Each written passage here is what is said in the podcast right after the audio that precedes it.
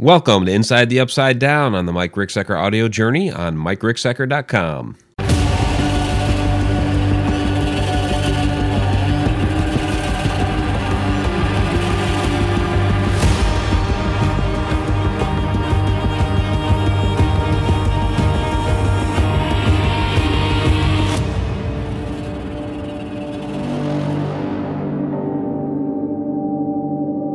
Welcome to Inside the Upside Down. I'm Mike Ricksecker, author and ghost story, and with me is Lee Ehrlich, the paranormal explorer and author. We just got done with a great Edge of the Rabbit Hole where we were talking about our Mineral Springs Paracon, uh, Haunted Road Media Paracon, coming up here at the end of the week. But for this one, uh, this episode, we're going to be talking about underwater paranormal phenomena. It's, uh, expertise that Lee has. I'm really looking forward to this conversation. It's actually a, a topic you're going to be talking about during the Paracon here. Yeah, uh, for, a, for a, a good hour. So it'll be interesting as can be. Yep. So welcome to the after show. this is Inside the Upside Down. Go ahead, Lee. hey, everybody. well, tonight there are, there's just a million and one questions about underwater paranormal, and since I head the world's only team that does this, I've got some answers for you. Um, where shall we start tonight? Well, I mean, I guess we'll start. You're a uh, you're a world class diver. So you know you've you've been doing that for I mean just even from you know, your salvage work and things like that. I mean that's absolutely fascinating. But I guess we could just start you know with how you got into actually you know checking out uh, paranormal uh, paranormal activity down under the water. I mean was it because of the fact that you were going down to some of these old wrecks and just seeing stuff? Yeah, it's because we were in a wreck when I was young. It was maybe oh gosh, I let me think back er, in the early '80s, perhaps. And I, you know, I'd had experiences in and around the ocean, living in Southern California, but it wasn't until we went down into a shipwreck and had an experience with this glowing ball of light that was floating down one of the passageways that I actually started questioning all of this. You know, wondering what did I see? You know, it was intelligent. You know, how can this possibly be? You know, this isn't just a bubble. It, Right. you know, it had light coming from it, but from where? You know, all these different questions. So, um, I started realizing that that there were places on Earth to go to experience phenomena that people never went to, and that there could be just all these things going on all the time normally that nobody would ever see because nobody's down there. So what we started to do is we started to go into these dark ships in the dark. You know, not not not just wreck penetration in general, but but we'd go in the middle of the night. You know, 1 a.m., 2 in the morning, those kind of things, where, you know, 100 and some odd feet down into a shipwreck, several floors in, seeing what manifests itself in places where people never go, Yeah. ever. Yeah, it's kind of like really uncharted territory down there. Yeah, oh, it's completely uncharted. I mean, you've got stuff. You've got, you know, cryptids galore. Of course, they're they're actual species, but we've never identified them because nobody's down there looking at them when they're swimming around. Right. Um, everything from little shrimps and lobsters and different species nobody's ever seen to to all sorts of other, you know. Any things that look like spiders and, and these little glowing embers that seem to be alive and all these things that we find, it's it's amazing. So um, every time you go down, you're going to find something that nobody's ever seen. Right. And that's the great part because when we go in the dark, we shut our lights off. We sit in the ship in the dark, in the dark with our lights off. You're underwater in the dark, no lights. In the dark, no lights. Well, we, I mean, we bring lights to get to where we are. Right. But when we get it, like we'll go two or three floors into a shipwreck, and then we turn off our lights, and we just sit there in the pitch blackness, just looking to see what shows up. That's how you have to do it. You can't have a light cannon lighting things up, and you know, forget about that. You know, most divers do that. You know, they have the light cannon with the most lumens they can possibly afford, and they turn it into a daylight dive. Uh, question here from Tom McNicholas. Well, actually, not a question; it's a statement, but I'm going to turn it into a question. So I, know Tom does diving. So he says he used the UV light underwater. Does that make any difference for you under the water? Yeah, you know, we've used them. Um, I think, I, I don't know. Sometimes they're a little bit easier on the on the eyes. Definitely, they're not quite so shrill. Um, I'm a big fan of UV. I'm I'm a I'm a, a giant fan of UV versus IR because UV is a softer light. UV is more natural, perhaps.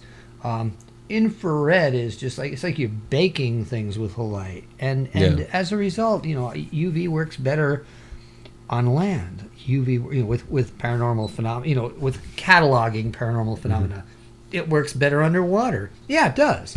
Um, I like using UV just when I'm diving because it's softer on my eyes. Okay, that makes sense. Yeah, it's a lot so. You know, you're not like you know, you're not burning your eyes out with this big bright, you know. Well, what about okay? Some people are, are starting to theorize these days, or it's been postulated. And I bought a UV light, a UV flashlight, just to kind of test it because it wasn't all that expensive. that regular flashlights scare off a lot of these entities and, and uh, you know paranormal activity and oh, what have yeah. you. Oh yeah. And so using the UV light is better. it doesn't yeah it seems to be you know of course these these these wavelengths you know they have they they only have certain a, a certain amount of penetrative power because the, the, the some of like for instance some of these waves are, are slower mm-hmm. and some of these waves are, are travel faster so they hit some hit with more punch and some are more disruptive whereas others are softer and and these these are, these are things that are interpreted by the, the phenomena. You know, you can yeah. Nobody likes to have a loud a loud shrill, you know, you know like a whistle blown in their ear, and nor, nor does someone like to have a really bright light shine in their eyes. You know, these are offensive things. So. So yeah, I think that you know one thing I've noticed, for example, and, and speaking of terrestrial ghost hunting, is around the time when everyone started shine, started using IR cameras. I don't believe anyone anywhere has ever caught a ghost on one. Yeah, and and I, that's another thing that I've heard in recent years is that people are starting to move away from using the IR. I mean, they've you know put all this money in these you know big security systems and wiring the cameras all over the place, and they're not really getting much. Know, No. they put a ton of work into it, all that review time Nothing. for what? Well, you know what they're getting got a few little things, but not not like you know like the big oh there's an apparition, there's a shadow No, person. they- for the amount of hours that you have to review all that, you're getting very very. you're little. getting very little. It's uh, it's almost as if I mean, yes. For example, this is how we'll use IR.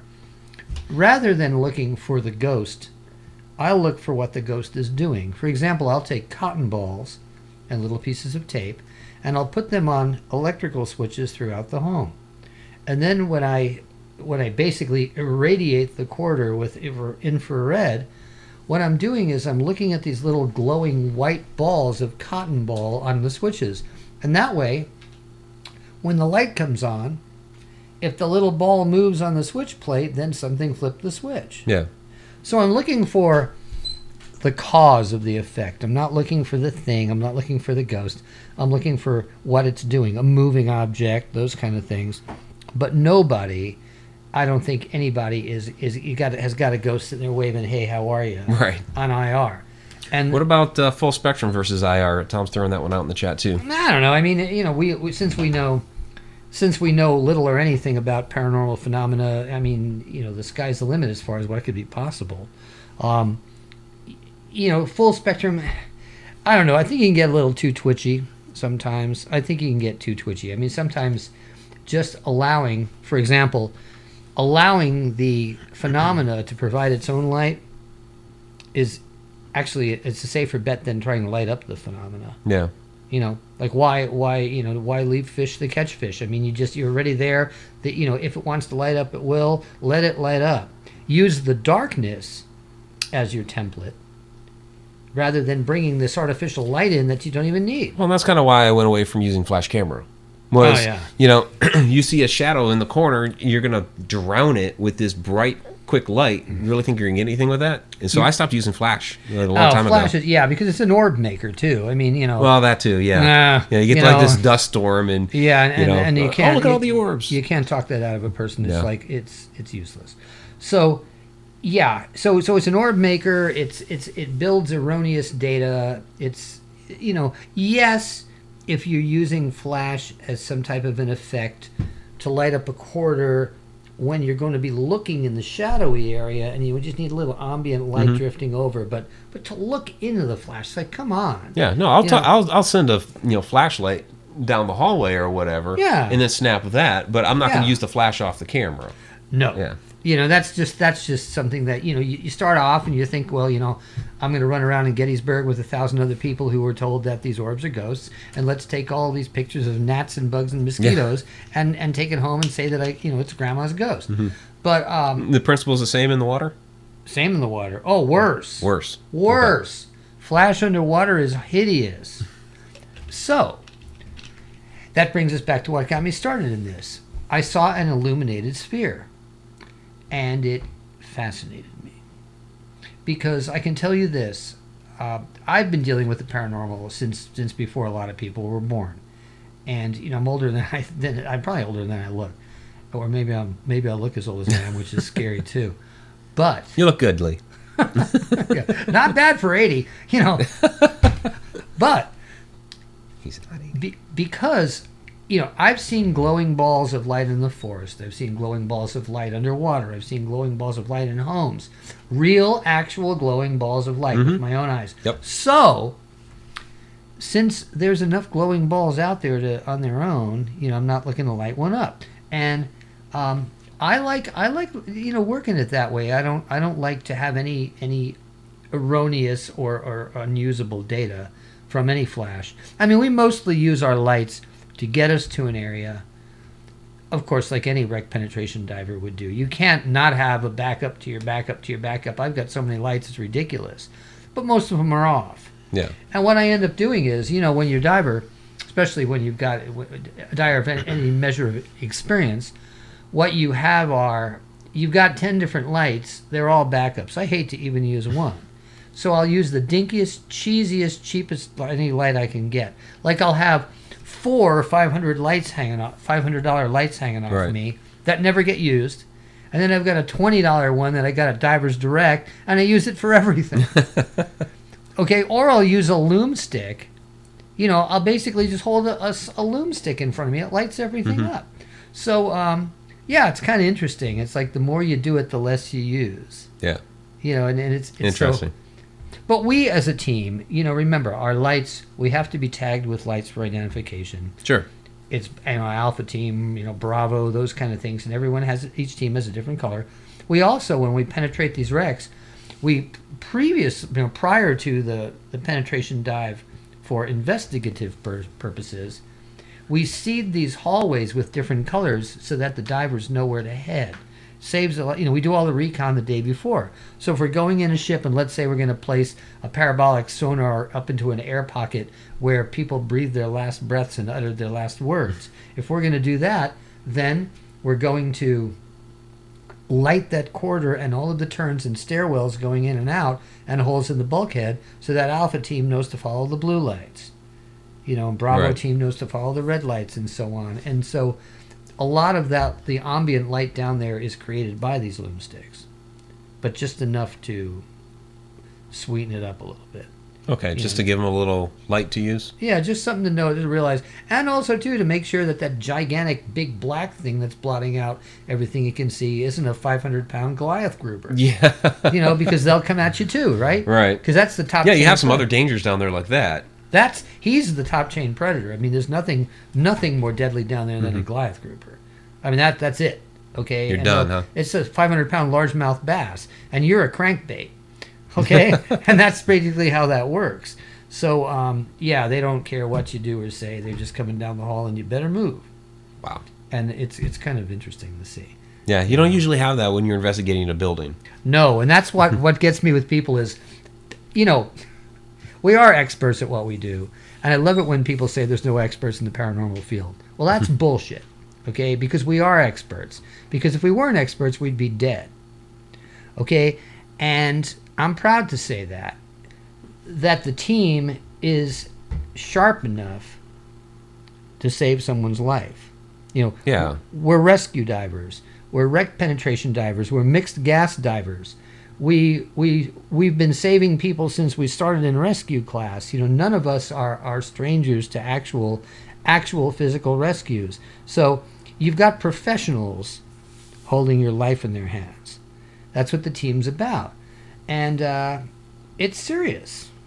You know, if you're not serious, Right. somebody's going to die. Well, yeah, especially down there, you know, in the sea. You know, Yeah. you're in a you're in a wreck. You never know what might fall on you down there. Oh, you can have a bulkhead collapse. Yeah. You know, you got to make that call. Should I swim under it or over it? Should I, you know, how long has it been like that? We'll find a wall collapsed on a ship that wasn't collapsed previously. Mhm. You're like, oh, brother. You know, some ships people don't realize are made out of plywood. Like, Yeah. you know, some of these big ships, they've got a steel hull but plywood walls. Right. And they buckle when they get wet. You know, and they, and they start to sag and buckle underwater, and there you go. So, uh, yeah, you got to worry about that. You got to worry about everything from from your gas load being improper to to exceeding your maximum depth. So, at any rate, you know, you got to keep yourself alive while you're looking for ghosts, and it's uh, it's fun because it's calculated. Mhm. You know, A, B, C, D, and you got to mark everything off properly because if you don't, it's not going to be right. And um, in all of that, you have to try to capture some data within a three to five minute window because you're not down there all day. You Right. know, you go down 150, 260, 200 feet deep. You've got three and a half minutes of bottom time. Yeah. Yeah. You're not down there all that long. Three and a half minutes of bottom time. What are you going to do? You know, Right. where are you going to go? What are you going to do? What are you going to see? You Yeah, you're not sitting there like in some of these buildings that we investigate. You know, you might be sitting in a room for an hour doing an EVP session.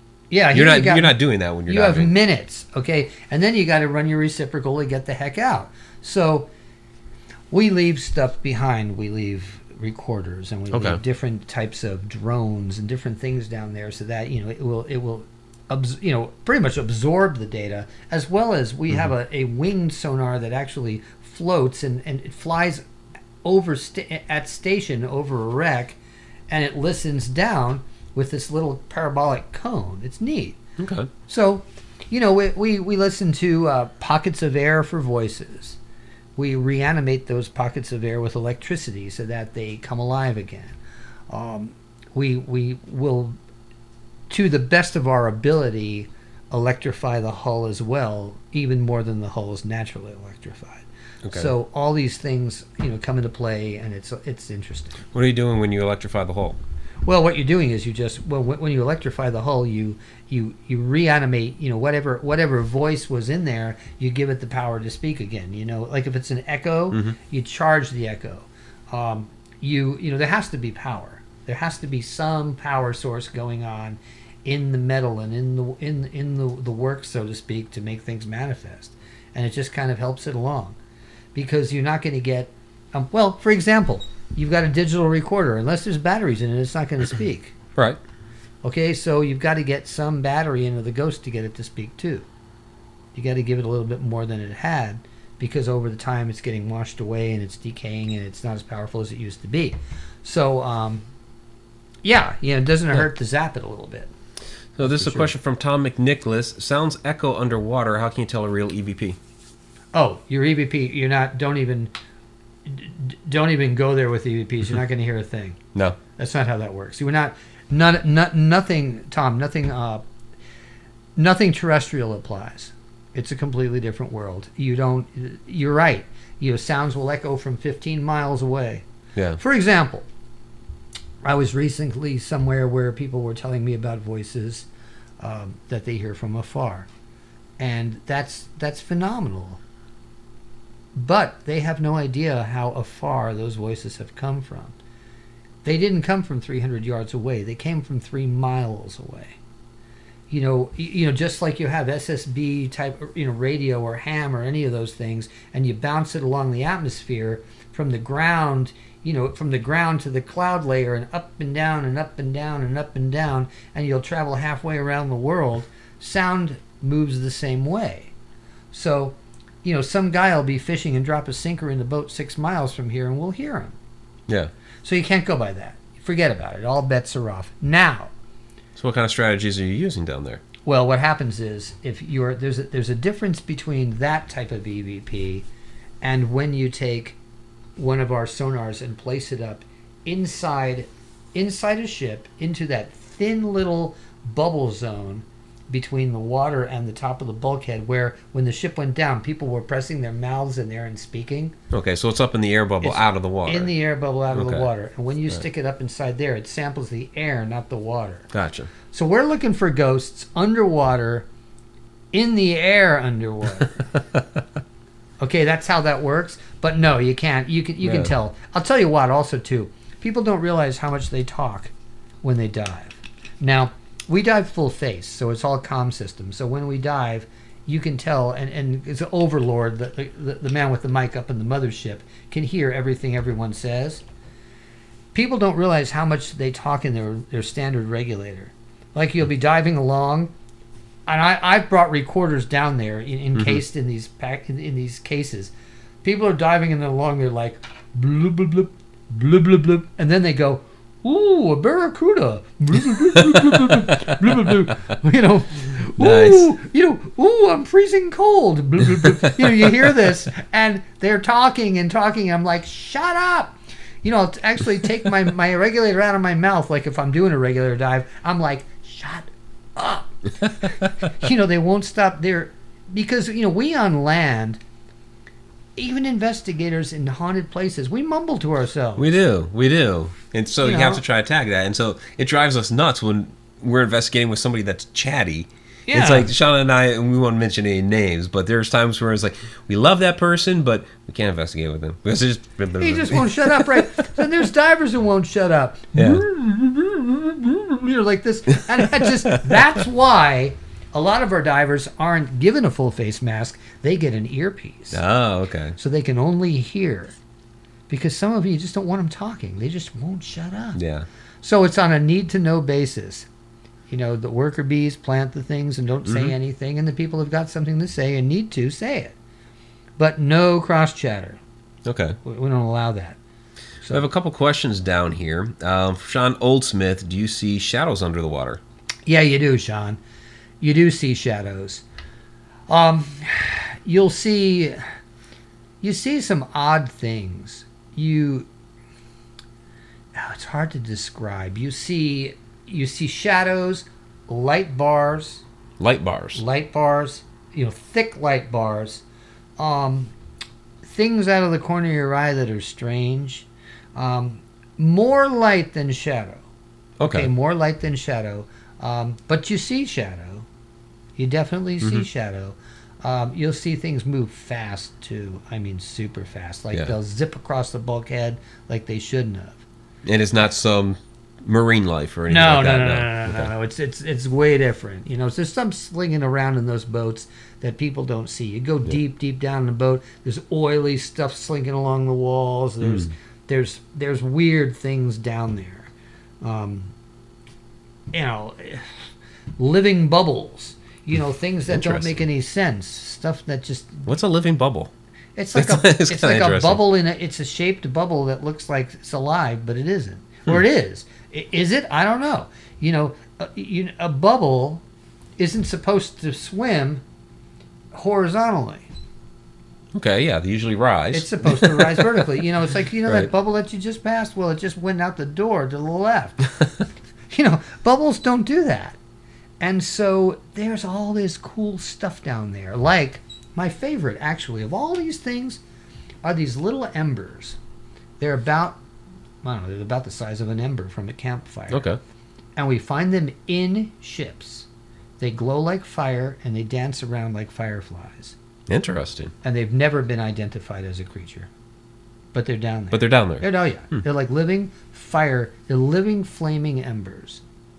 They're as red as, as fire, and they. And no idea what they are. No, no, but they but they know you're down there. They flitter around. Ooh, ooh, ooh. they flitter all around, and you just kind of go swimming. You swim along, and they come. A bunch of them come up, and you swim through them, and Mhm. they disappear. And you know what the hell? And they don't harm you or anything. No, No? nothing. Oh. I'll tell you something. Nothing down there is going to harm you. It's well, I mean, it could if you're an idiot, but there isn't something down there that's looking to You don't want to mess with the great white. right. Yeah, but even then, there isn't stuff down there that's looking to eat you. I mean, yeah, there's sea monsters and stuff in the deep. You know, there- yeah. I'm not talking about a monster, but I mean, of all of these normal things, it's kind of um, why why I like night diving the most. In fact, to me, night diving is diving. Daytime diving is not is like preliminary. Interesting. Okay, why? Because everything's out. All the stuff that hides during the day comes out, and it's this big happy community. Hmm. I mean, yeah, things eat other things. That happens. However, they come out and they look at you. You know, the little things, little crustaceans come out and they, they give you they look at you like this and fish swim up to you and look at you and everything's kind of like hey Well, and that happens on land too, where there's a lot of creatures that are nocturnal that you just don't see during the day because they want the night, they want the darkness for cover. yeah Yeah. And they come out and they say hi and they're right and they're they're naive they're like Mm-hmm. a little a little kitten they come right up to you I'm like, oh, what are you? what are you hi and i'm like hi and they look at you and then they go swimming off and you know it's it's very it's very cool you have these interactions Yeah. with these creatures and they're like i'm like wow you know he came up and said hi and Cool. off they went and so yeah, Yeah. and I dig that i mean it's it's kind of cool Cool.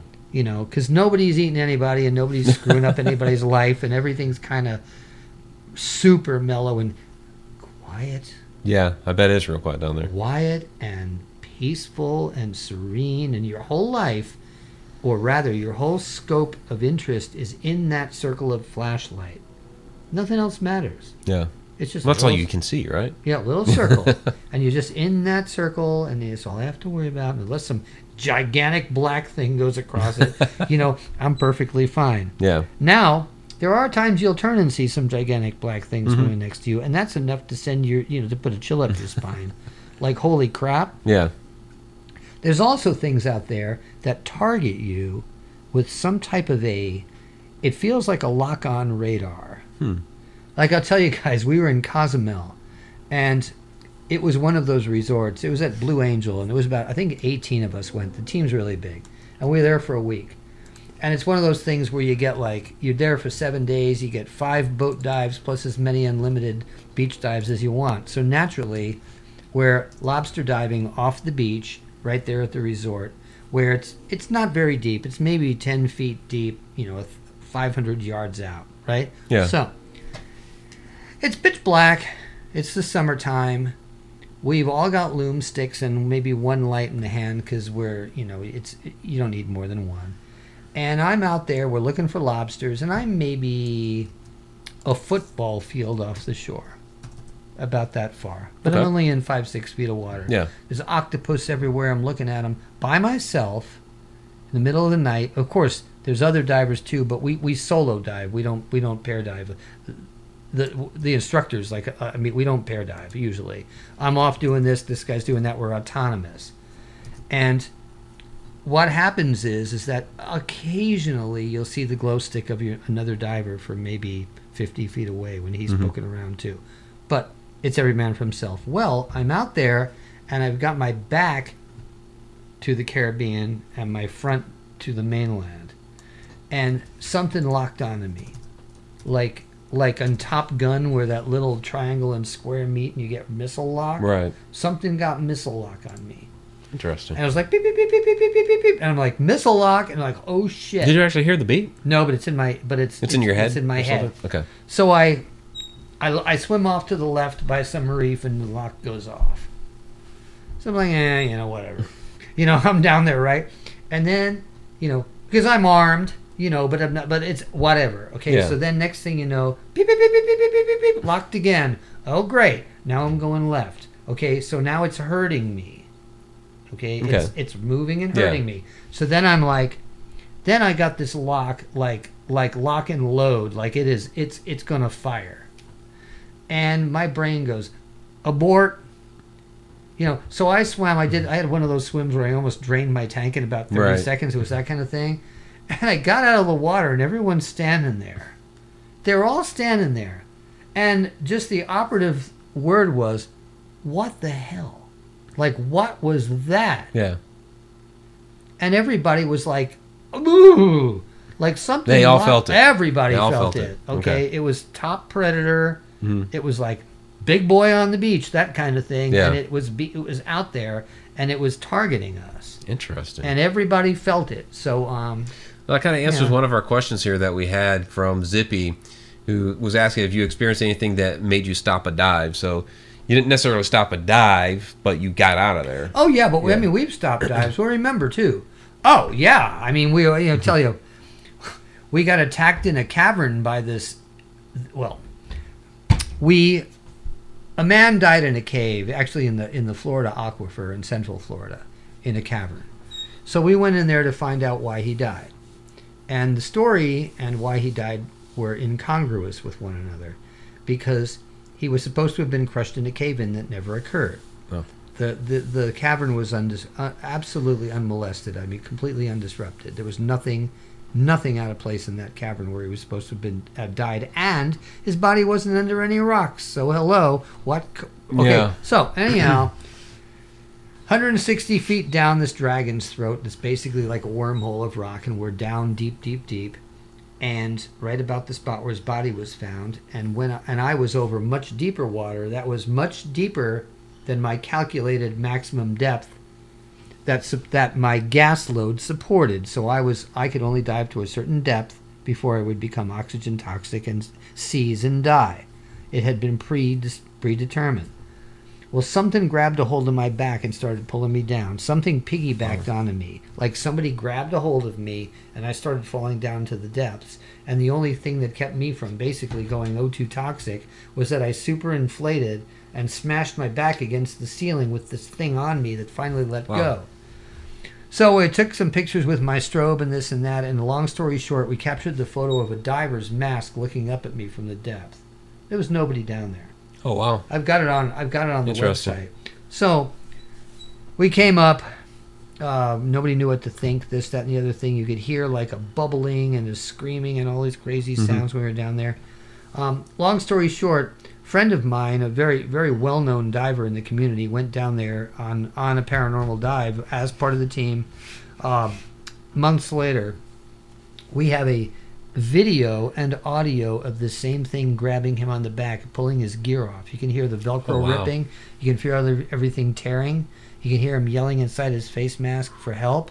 And then there's a strobe of red that appears out of nowhere, and there's a diver, like diver, and it disappears. Wow. We got it on film. So uh, yeah, I mean, sometimes you get grabbed, sometimes you That's get harassed and uh, you know sometimes you see a giant shark you know and, and, and you know diving with sharks didn't didn't become safe it's like you know for What do you mean? example every tv show you see everyone's diving with sharks everyone's rubbing their belly everyone's feeding them Yeah. These days. they sh- diving with sharks is still not safe there's more people being eaten by sharks than there's more people than there's people petting sharks you know that kind of thing Yeah. and you know and of course you have to realize those are nurse sharks that they're petting and they're not going to Mhm. bite you anyhow because nurse sharks don't bite Right. Of, of course unless you put your arm down their throat Well, yeah. At some point, something will bite you. Yeah, but uh, you know, a twenty foot hammerhead will bite you, and a tiger will bite you, and a great white will eat you, Yeah. and those kind of things. So, so yeah, it's still not safe to dive with sharks. Definitely. Yeah. So a couple of interesting questions here. Uh, one from Bree Jones. This is a uh, this is an interesting one. Can spirits affect oxygen as much as they affect batteries? No, No, they don't do that. your gas is your gas. I mean, when you're talking volumetric, volume, volumes, volume, they don't. No, they do, they don't. Um, Yeah, energy for, is for batteries, I mean, they're looking for. Well, I have a lot of theories about the whole battery thing, anyways, because I don't think they actually know that they're doing it. But No, no. but they're getting the electricity out of that. Where with oxygen, you it's not electricity. No, oxygen is different. Your Yeah. gas load is pretty much your gas load. Your it's it's a standard, and that's nice. You know, Mhm. you, it's a, it's a, it's an absolute absolute standard. You know, you've got 1200 psi. You have 1200 psi. It's encapsulated in the tank, and and there's no physical way because remember it's all physics even though it's paranormal Yeah. there's no physical way for that oxygen to escape or for your air to escape. Also, too, they don't change your oxygen mix. For example, like when we d- we're nitrox divers, so rather than breathing 78% nitrogen, 1% argon, and 21% oxygen like all people do, uh, you know, ambient air, we breathe completely different loads. We'll drive 36% oxygen, 32%, 40%, 50% oxygen. Well, yeah, and that's another thing is you're you have all these different gas levels. all these different to- yeah, all these different gas levels so so yes i mean when when i'm breathing oxygen and a nitrogen that's completely calculated and mixed in my tank those ratios don't change Mhm. if those ratios change even in my mouth they don't change you know even when it's out of the tank and in the spa- the free space of my regulator before i breathe in um, nothing alters that Okay. if it did i'd be dead yeah There you go. definitely All right. Um, that was okay. Have you Have you ever seen this from uh, Spooky from Dawn? Have you ever seen anything alien in nature? I know you have because. Oh, yeah. and I haven't put it up here uh, yet, and I'll have to have to show the pic. But you, you have Master of the Abyss, you know your book, which you published through Haunted Road Media, and Yeah. so that definitely has some things alien in nature. Oh yeah. Oh no no I've seen. So No, actually, my, my best selling book through Haunted Media. Thank you, Mike. yeah, let me Um, let me get that pick of that up. Go ahead and talk about it, and let me get the pic. And uh, you is Master of the Abyss: A Journey into the Unknown, and it's filled with cryptids and all these crazy things that that people see. The things that I've seen, except, except, I like to believe that there is a real world twist to my stories, because a lot of things that people see aren't what what people see isn't what they think they're seeing. Um, people are very poor historians. People are very poor at, at, at recounting, you know, some type of some type of an occurrence, Oh, and that's really big. a lot of people don't know. A lot of people don't know what they're looking at. You know, they wouldn't know a bear if it hit them on the head. They wouldn't know the difference between a standing black bear or brown bear and Yeah. Bigfoot. And so there's a lot of misconception and, and you know, miscategorizing going Yeah. on. However, I've seen amazing things. One of the stories in my book is called The Devilfish. It's about a 30 foot wide manta ray covered in bioluminescent diatoms that used to swim around right there in Avalon Bay off Catalina Island in the early 70s. And I was fortunate enough to be there with my father back in those days. He worked on the island. And so I actually went out in a small skiff with my friend and we tried to catch it. And, uh, you know, this, the story is about what happens when we, we, we, we hook, Yeah. hook the big one. And, uh, yeah, I've seen sea monsters. I've seen seen them big ones and small ones. Uh, things on land, alien type things that make you wonder if you're if you, if you get your head screwed on straight. Yep. But you always have to look at these things through a sober eye, because you look at it one second and what somebody else sees is different, and it's it's your interpretive abilities that are going to put it in the right category. You know, because there's enough people who will see, you know, there's enough people who will see a a coyote standing on his back legs leaning against the tree and they think it's you know they think it's the dog man they think it's the chupacabra. Right, it's a chupacabra, right? It's a chupacabra. you know, it, it isn't, and uh, you, you, it's interesting, but but you, you have to be selective Mm-hmm. in what you see. Definitely. So we have a five dollar uh, Canadian super chat from Snaggletooth seventy five. Patrick, thank you very much. Says hi, Mike and Lee. So thank you very much, Patrick. Appreciate that. Um, so this is also from Bree Jones. Have you ever done dives on downed bombers from World War II? You know, I've done dives. I, I we know of there, there's two that we're trying to raise right now in a lake that I can't tell you about, but um, that's that's all. You know, I've dove I've dove shells of, of of wrecks that are on the bottom, but none none in like say Truk Lagoon or. Or, or places like that nature no i've not have not been there um guadalcanal Never found the missing uh, airplanes from the Bermuda Triangle or anything like that. i've looked Have you? and I'm still looking because I live down there. But to me, um, Guadalcanal, Solomon Islands, Mhm. those are the wrecks. That's Okay. it. That is it. That Yeah. whole area um, is where I want to go. And, and yes, when I get an opportunity to go there, then I'll definitely dive bombers and whatnot. Okay, that cool. Kind of thing. Because it's, it's cool to me. Mhm. You know? Yeah, definitely, Definitely. cool. From Cassandra, uh, have you ever seen any uh, ET or UFO activity underwater? Oh yeah, but you know they definitely, de- definitely, definitely. Now I can tell you this: the USOs, uh, you know, the, the USOs that people see, Unidentified submerged submerged objects, object. Yeah. they're luminous manta rays. Um, I've I've seen one. I you know the devilfish was an example. That was a USO. It looked just like a flying saucer.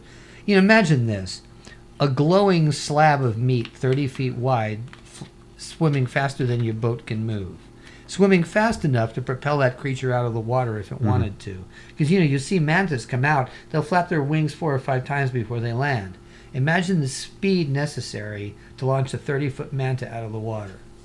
Okay, they see these things off Andros Island all the time. They're huge manta rays, Mhm. and what happens is they cover with diatoms, and the whole body will glow like the moon.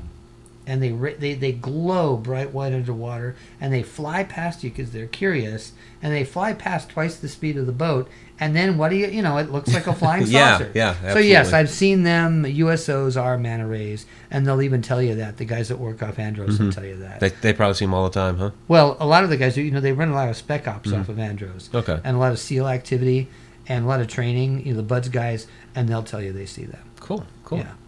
All right, we have a ten dollars super chat from Tom McNicholas from one bubble sucker to another. Hey, Tom. Thank you very much, Tom. Really do appreciate that. One of our deep down the rabbit hole Patreon patrons. Thanks, buddy. So, uh, Sean Oldsmith is wondering where's the best dive around the world. You know what I find? Of all the places, Pennekamp at Key Largo. Key Largo, huh? Pennekamp Penny Preserve at Key Largo is thousands of square miles. You think, what? How's that possible? I don't even know. I don't even know. It's they, they say that it's thousands of square miles, or or wait a minute, is it a, a thousand square miles? I think it's maybe it's like in the low thousands or something. Okay. It's insanely big. It's like half the Caribbean Wow. in square miles and you think you know how can that how can that be it's massive it's massive and um, it's pristine as pristine as the um, as as the barrier reef Mhm. um, nothing can be taken you can't take any shellfish you can't take any you can't take anything Right, you can't not take shells touch it. Right. it's a pure pristine underwater environment Wow. and um, you've got it's just amazing. It stretches out, you know, halfway in through the Caribbean Sea and all these different places, and you can't touch anything. So here we got an opportunity. Go take a look. All right. You know, I know you've been trying to get me out for a while. Yeah, One of It's these days. One of these it's days. it's yeah, it's it's pretty neat. I mean, uh, there's shipwrecks galore. There's they well the numbers. You know, you hear these numbers. There's hundreds of shipwrecks. There's there's all these different things, but there are. You go along the bottom. There's Mm-hmm. Yeah. a ship's wheel. There's a winch. There's an anchor. There's a this. Well, I, I think when people think of shipwrecks, they're thinking of like of the big Spanish galleons and, and all that. And yeah, sure, there's some of those scattered about, but there's all kinds of different shipwrecks out there, right? Right. Well, you know, remember, yeah, what you have to understand is what people need to understand is you aren't going to find, you know, your typical Goonies shipwreck. Yeah. They don't exist. There are no whole galleons in saltwater. They're gone. What you find is a row of rocks on the bottom of the sea that don't belong there. And that row of rocks might be 20 feet long. And they're boulders, perhaps the size of a man if you were curled up. You know, like, like about, you know, wadded up size of a man. And these rocks served as ballast in the bilges of mm-hmm. pirate ships back in the day. And what happens is that when the boats when the boats come down like this and they land on the bottom, they would they would separate. You know, they the ballast hit and then they separate and you have stringers of the ship, the wood, you know, the ribbing and the strakes that lay down on the sand. They get covered by tidal flow Okay. and whatnot. And these rocks are in the center. So what you have to do is you have to find the rocks that don't belong there, and then you go down to them and you dig around next to them, and you find the stringers and all the goodies down inside. Gotcha. But the Goonies pirate ships are gone. now there are Goonies ships in the Great Lakes, Interesting. fully intact Goonies ships. Is that because of the fresh water? Yeah. Okay. Yeah, but they're not in salt. There's none. You know, you like the wreck of the Atocha is just scattered rocks on the and wood on the bottom. I mean, wrecks of any of these galleons, you just don't find them anymore. And we look, Okay. they're they're so they don't exist. But I gotta um, throw a question out there because I know you've gone to a lot of different locations. You you know you're talking about seeing you know ETs, USOs down there. You know we've talked about ghost paranormal activity. Um, any word on Atlantis? Gotta throw that out there. Oh yeah, well, it's a Bimini Road. I mean, just you know, just go to the Bimini Road, and it's the, the Atlantis makes total sense. Also, too, in um, they they they're finding things off Micronesia and all of these different places. They're finding underwater structures, and scientists are. Yeah, it's not are- just Atlantis. There's, there's places all over the world that had over, once yeah. been on land that are now in the sea, and they're finding pyramids and things like pyramids. that. down Yeah, there. there's subjugated land masses Mm-hmm. and things. You know, it's plate tectonics. But you've got um, the Bimini Road near Bimini, near Bimini in the in, in the island chain, right off the Caribbean, is the Bimini Road is evidence of a, of a road, or rather a who knows what it was, whether it was a road or some type of a structure that goes that stretches for miles, and Mhm. it's underwater and it looks like a road. I mean, I mean, it's actually comprised of flat rocks, but you can see it has edges and it goes and it's it's man-made Yeah. and it stretches for quite a distance. And it's theorized that the Bimini Road has something to do with Atlantis, and I imagine it may have. Well, it may not necessarily be Atlantis, Yeah. but certainly something man-made. Something man-made, Yeah. yeah. And you know, but of course, you have to realize that that the, the world isn't shaped like it was years ago. Right, and I think that's something people f- do forget is you know they look at the way it is now, and they try to make sense of it in that context, and that's not the way it was. You know, a thousand, two thousand, No. five thousand years ago, and now they're saying you know they found evidence of you know civilization eleven thousand years ago, and they you know that you say well it was only five thousand. Well now they're looking at eleven thousand, and it's like the world was very different. I mean, eleven thousand yeah. years ago, you were still had you know. You know, you're coming out of an ice age and things like that, so very, very different environment. Mm-hmm. Well, Yeah. things are, and also too, the dating is skewed. And here's a good example. Um, they, the first megalodon tooth that was found, you know, that you see all these big meg teeth, and we find them too. These, you know, from the giant great whites Mhm. that were hundred feet long years ago. The first meg tooth that was ever found was found in a dredge net that was sent down by Captain Cook when he did his first expedition to to, to Oh, wow. the South Pole Mhm. or to, to Antarctica. Yeah, Antarctica. Yep. Antarctica. And what happened? He was trying to get to the South Pole. yeah, trying to get to the South Pole, but he didn't. You know, it was like that barber pole thing, but he never found it. So what happened was he dredged up. You know, he, you know, he, they dredged up this tooth, and it came up, and they took it and they put it. I think they had it at, at Cambridge at some museum or Mhm. something like that, and they had it there for years and years until they were finally able to carbon date it. So they carbon dated this tooth for the first time ever, and they carbonated. They carbonated. They carbon dated it's all bubbly now. it's just the bubbliest tooth. Like they stuck it in Coca Cola, and they carbon dated it to, I believe, they said something that was like five or ten million years. That's what they said. Mhm. So, of course, you know it's from like the you know not the Cretaceous, but it's from like the Jurassic period or some or you know the one of those periods like that. And they said basically that these megalodons haven't existed for millions of years. Yeah.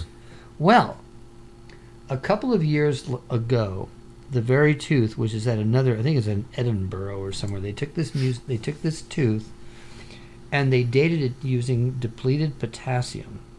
Interesting. Okay. It's 4,800 years old. Hmm. That Forty-eight tooth, that tooth came out of that shark's mouth 4,800 years ago. Now, does that suggest that that shark was the last of its kind? No. That just suggests that a megalodon lost a tooth 4,800 years ago. Right.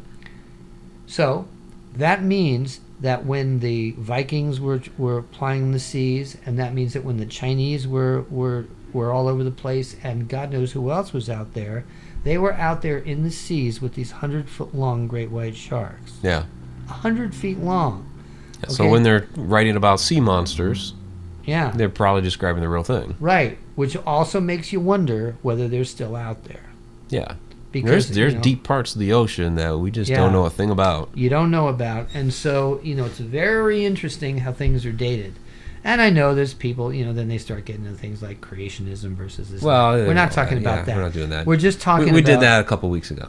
Yeah, we're just talking about things like, you know, the the fossil line and how some things have been misinterpreted Mm-hmm. And misdated, which which sets the whole sets disorder into the whole works because you can't tell how long a civilization has been a certain way Right. because it's all misdated. Yeah, there's a lot of mix up with the dates, and Oh, I think yeah. we're starting to discover more and more of that these days. Yeah, and the people who dated them are now dead, so it's okay to call them out on their bad dating practices. Yeah, Uh, I do have to recognize a five dollar super chat, Canadian super chat from Bree Jones. Thank you very much, Bree. Really do appreciate that. I know you guys have uh, a lot more questions, so um, we will do our best to get to them all here. Um, this is an interesting question from uh, uh, Betty Lange. Uh, do ley lines cause any problems underwater? No. No. No. No effect underwater. No, I think a lot. I don't know. Does that? No, No. Okay. no. Um, from the Haglin. Is Lee familiar with the just discovered underwater lost city off the Yucatan Peninsula? Yeah, yeah.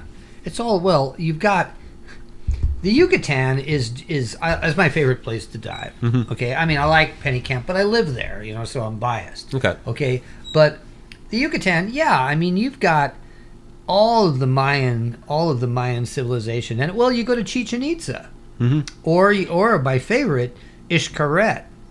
Now you talk about about sunken pyramids. You if you've never been to Xcaret, it's I X C A R E T. You actually swim around sunken pyramids. It's Oh, amazing. interesting. Oh my god! That's it's cool. like That's cool. Okay, give me an example. You go to Xcaret. I went into a cave at Xcaret.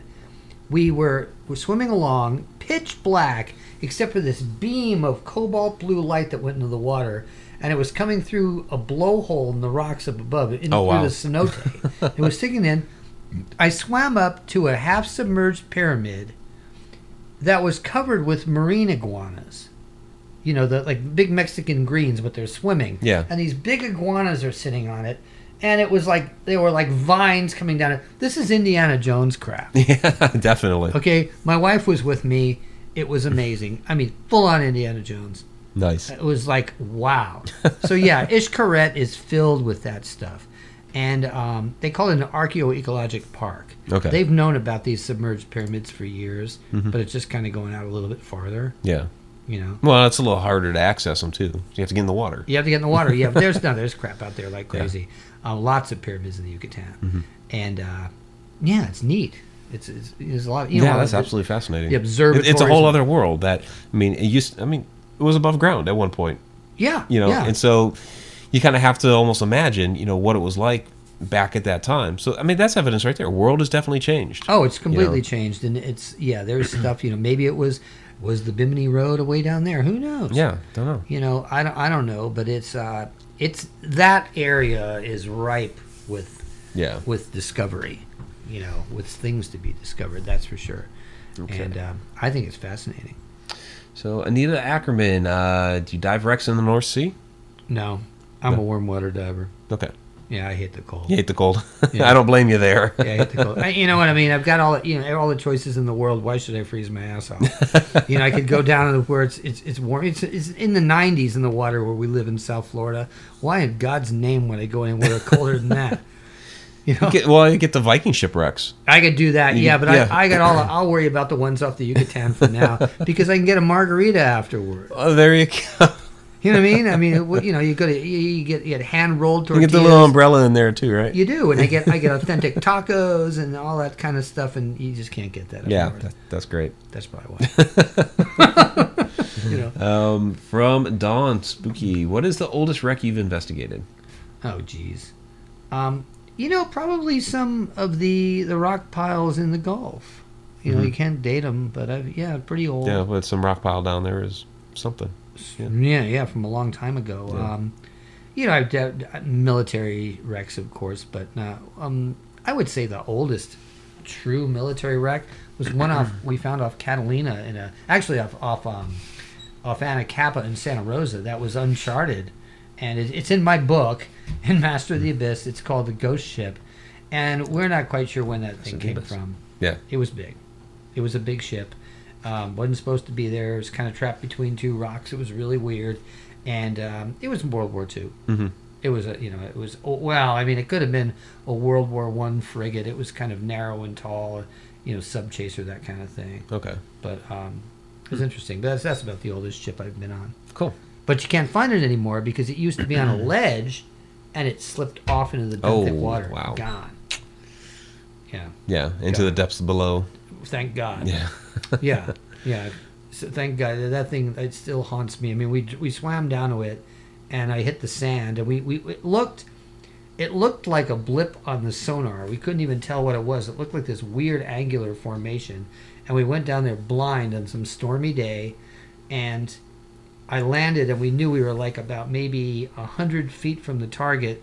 We we hit the sand. There were three of us. We took a compass reading. I mm-hmm. swam out to it. It's pitch black, and it it it looked like it half the distance to me. It loomed at me. It like like it slid forward, and the three of us are like, "Oh, sh-" okay!" Like this giant bow just went Oh wow. this massive monolith, and we were like, "What the?" You know. and I, I still contend the damn thing moved, Yeah. which is probably why it's not where it used to be. well, if it slipped yeah. off into Never Never Land. Yeah, interesting. You know? I had the wrong bar up here. That whole time I was still on the rabbit hole bar. You're okay. just making a mess of it. Yes, I am. know. Okay. Um, from Denise Pridemore, uh, he, she's wondering if you teach diving. Yeah, I'm an Yeah. instructor. I'm a NAUI instructor. Yep. Yeah, I'm one of the old guard. I teach in South Florida, so if you want to learn, um, give me a holler. Yeah. Lee's Yeah. been Lee's been wanting to teach me for a long time. hmm Yeah, I've taught you know hundreds of people. I, I've been teaching a long time, and Yeah. I've been diving since geez the mid '70s. So yeah, Um, from Donna Gorton, one of our Cheshire cats. What was your absolute most startling piece of evidence to date? well, I have photos of, I have photos and videos of anomalies that shouldn't exist. For example, I've got you know the the very clear photo of a diver's mask staring at us from the abyss Yeah. that that didn't exist. We have video of the thing grabbing a hold of Bruce, trying to pull his gear off his back. That was pretty fascinating. And I'll tell you something a- piece of evidence that meant a lot to me, tied into paranormal, was a door hinge. And you probably think, what? Well, Door hinge. door hinge. Um, long story short, we were diving a lake in central Florida where the apparition of a woman is seen walking the shore. And all of the stories, the stories suggested that there was a home that burned that was on the edge of the lake, and she per- she and her sister perished in it. Yet, for all the tax records that we checked, way back to the days of the first flybys and biplanes, back in the day, Mhm. none of it showed any type of a structure on the property at all. From back way back in the day, Interesting. It was interesting. I put over 20 divers in the water. We did a forensic search of the entire lake, and we pulled the front door out of it. Oh wow, Yeah, that's awesome. we pulled the front door, the burned front door, and most of the remains of the front, along with the large door hinges that came Mhm. off the house. Yeah, that house existed. Yeah. she died in the fire, Wow. and that was cool as hell. So you're able to confirm that confirmation. that whole story. So that's Nice. your that's yeah. I mean, it's maybe not a giant flying manta ray, but No, it's but- certainly it's certainly cool. Yeah, no, it definitely is because you hear a lot of those stories, and a lot of times it gets chalked up to okay, folklore, legend, what have Mm-hmm. you. But people still say that they see something, but a lot of people discredit it. And sure, a lot of times they are just folklore and legend. But here, Right. here you are, boom, you're Man. prove something. Did it? You know, we searched, we found it, we we we we, we slammed it. It was it was perfect. Mhm. And then we went back to the uh, to, to, to the the speakeasy in the mansion on the property, and several of us had an apparition phenomenon experience. That was fantastic. so there you go, like surf and turf, you know. Yes, surf and turf, Yeah. nice. Surf and turf It was paranormal. good stuff, yeah. And we had had a lot of margaritas that night too, but that had nothing to do with it. You know, so, so it was good stuff. Um, Yeah. yeah, well, I mean, you can imagine a lot of things after having a few margaritas, but Thor's pretty solid. It's pretty solid, and, and everyone Yeah. needs to know. You know, I'm not opposed to having a margarita to an investigation. It just sort of sets me right. So, um, yeah, Nice. Yes, the, that's the stuff right there. From Bree Jones, where there'll be more activity because of the volcanic activity in Hawaii. So I guess will that stir up some more activity? In I don't believe so because because the volcanic activity in Hawaii, although new at the spot where it is, has been continual on the island for forever. There's there's always volcanic Yeah. activity on the island. So no, I don't think so. Um, I don't think so. I mean, there is activity in Hawaii. You know, Hawaii has Oh, its, sure. it's, you know a hell of a heck of a lot of spirits. I don't know about that though. Um, I know that it does change. Well, it, it, it's not large enough to make any any water temperature changes. Of course, there's there's there's problems now with toxic gas, CO two. Well, yeah, when the lava hits the water, it'll give off that gas. yeah, and there's problems with that, but I think it's more uh, like a biochemical issue. I don't I don't think there's an energy Okay. issue with it. All right, very cool. Well, we are just about at our hour mark, and I think I got through all of the questions, at least all of them that I could find, and I put into my little document over here. So, um, well, Lee, you know, I really do want to thank you for for hanging out with us tonight. You're You welcome. know, it's It been it's been awesome. A Yeah, lot it's of great fun. stories. A lot of fun, everybody. And thanks for, for tuning in, everybody. And if you're, uh, well, you know, guys, w- the last hour, we discussed the Paracon coming Mm-hmm. up here, the Haunted Road Media Paracon in Alton, Illinois, this next weekend. And so, or this weekend. This weekend. This weekend. This weekend. yeah, this weekend. In a couple So, of days. A couple of days. So we'll all be there. Um, and I'll be, you know, I'll be signing copies of my bestseller, Master of the Abyss. Come and get one. A lot. If you're interested in Yep. what we're talking about, it's chock full of that stuff, and it's yeah, fun. yeah. Check check out this book. So it's available at hauntedroadmedia.com. You can pick it up from Amazon. I mean, basically the the, the links from uh, Haunted Road Media will send you right to where you need to go. So yeah, pick up his book. It's fantastic. So available uh, in paperback. It's it's a big book too. A lot a- of stories. Oh, and on Kindle. I love it. It's a great book. Fun to fun to write, fun to relive. I'm telling you, it's it's there's some fun stuff in there. Play, you'll take you places you've never been, Yep. and um, you'll like it.